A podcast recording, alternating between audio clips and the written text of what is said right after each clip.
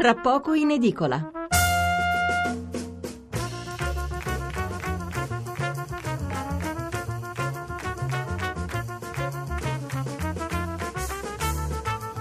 Mezzanotte 26 minuti e 30 secondi, sabato 10 marzo, seconda parte di Tra poco in edicola. Adesso vi leggerò i titoli e i commenti sulla Corea, così archiviamo l'argomento e poi cambieremo tema, parleremo di obblighi vaccinali.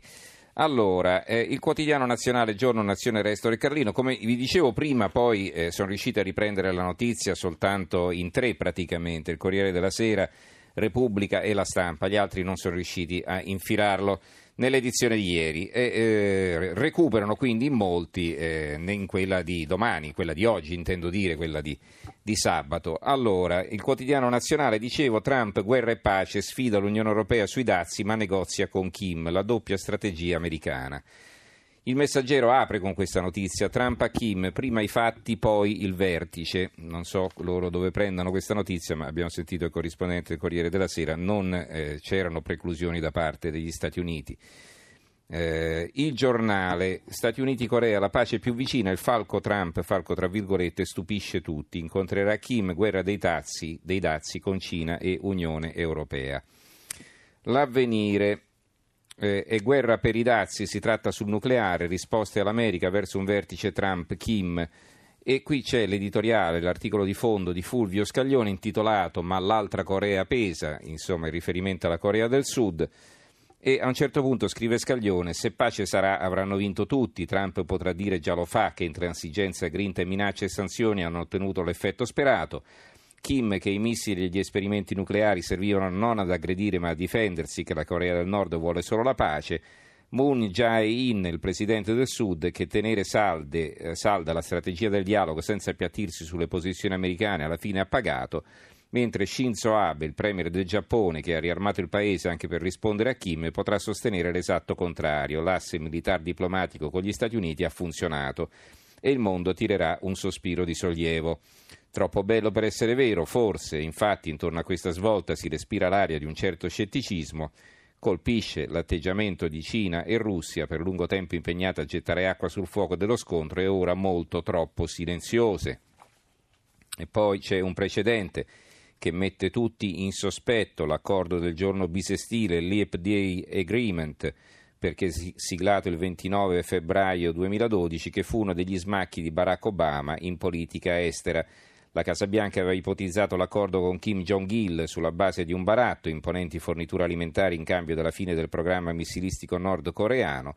Poco dopo però Kim Jong-il era morto e gli era succeduto Kim Jong-un, l'attuale dittatore, che si era affrettato a lanciare due missili e a tenere il primo dei suoi esperimenti nucleari sotterranei. Il clamoroso voltafaccia gli era servito per tenere buoni i generali del padre e dare legittimità al proprio fresco potere. Il fatto quotidiano, Kim e Trump sul filo di una pace atomica, il faccia a faccia dopo mesi di insulti. Eh, la verità a centropagina, Trump fa l'americano e la Corea si piega, il presidente Buzzurro, tra virgolette, riesce dove i predecessori hanno fallito, Kim pronto a rinunciare all'atomica.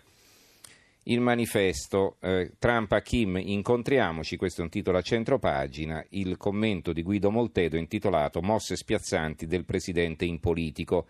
Con due mosse spiazzanti l'impolitico Trump mette a soqquadro la politica interna internazionale alimentando tensioni negli Stati Uniti e dando vita a uno scenario fino a ieri impensabile nell'area oggi più importante del mondo, l'Estremo Oriente. Le due mosse sono tra loro collegate hanno di mira innanzitutto la Cina, che non solo sotto questa amministrazione è la potenza che maggiormente impensiorisce l'America, sia per quella che è oggi sia per quella che è destinata a diventare domani, con una velocità sempre più impressionante. In un mondo così interconnesso, sia la scelta di alzare i dazi su prodotti strategici come l'acciaio e l'alluminio, sia quella di aprire un tavolo negoziale diretto con la Corea del Nord hanno conseguenze e contraccolpi enormi. Il foglio.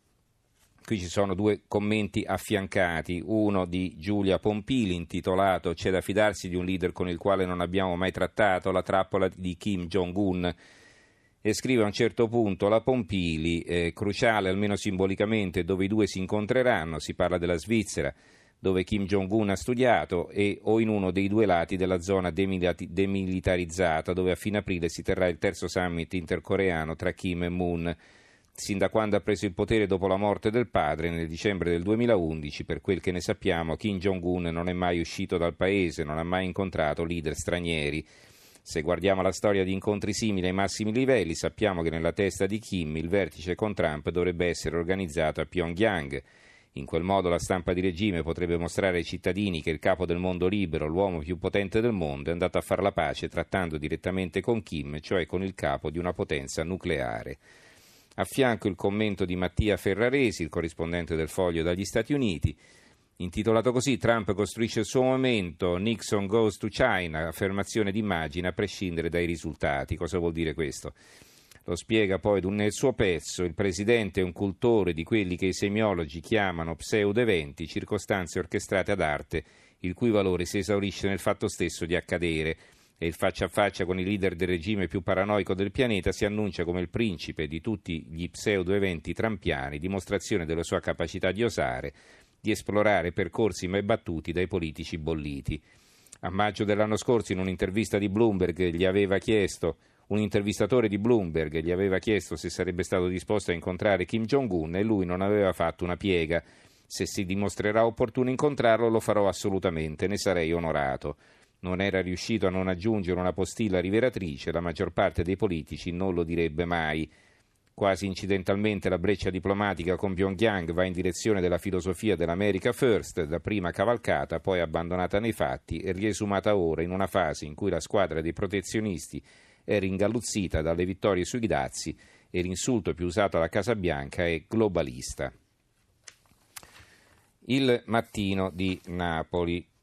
Il mattino di Napoli, Trump accetta l'invito di Kim, vertice a maggio eh, il commento di Mario Del Pero intitolato Un azzardo non è un accordo, quindi abbastanza negativo eh, sulla possibilità che possa portare a qualcosa di concreto. Il secolo XIX, Kim e Trump al tavolo, ma resta un'illusione l'addio al nucleare. Il pezzo è firmato da Bill Emmott, ex direttore dell'Economist. Eh, il Gazzettino di Venezia, Trump a Kim, prima i fatti, poi il vertice, eh, la Sicilia, Kim e Trump verso uno storico incontro, il giornale di Brescia, Trump e Kim, prove di disgelo nucleare.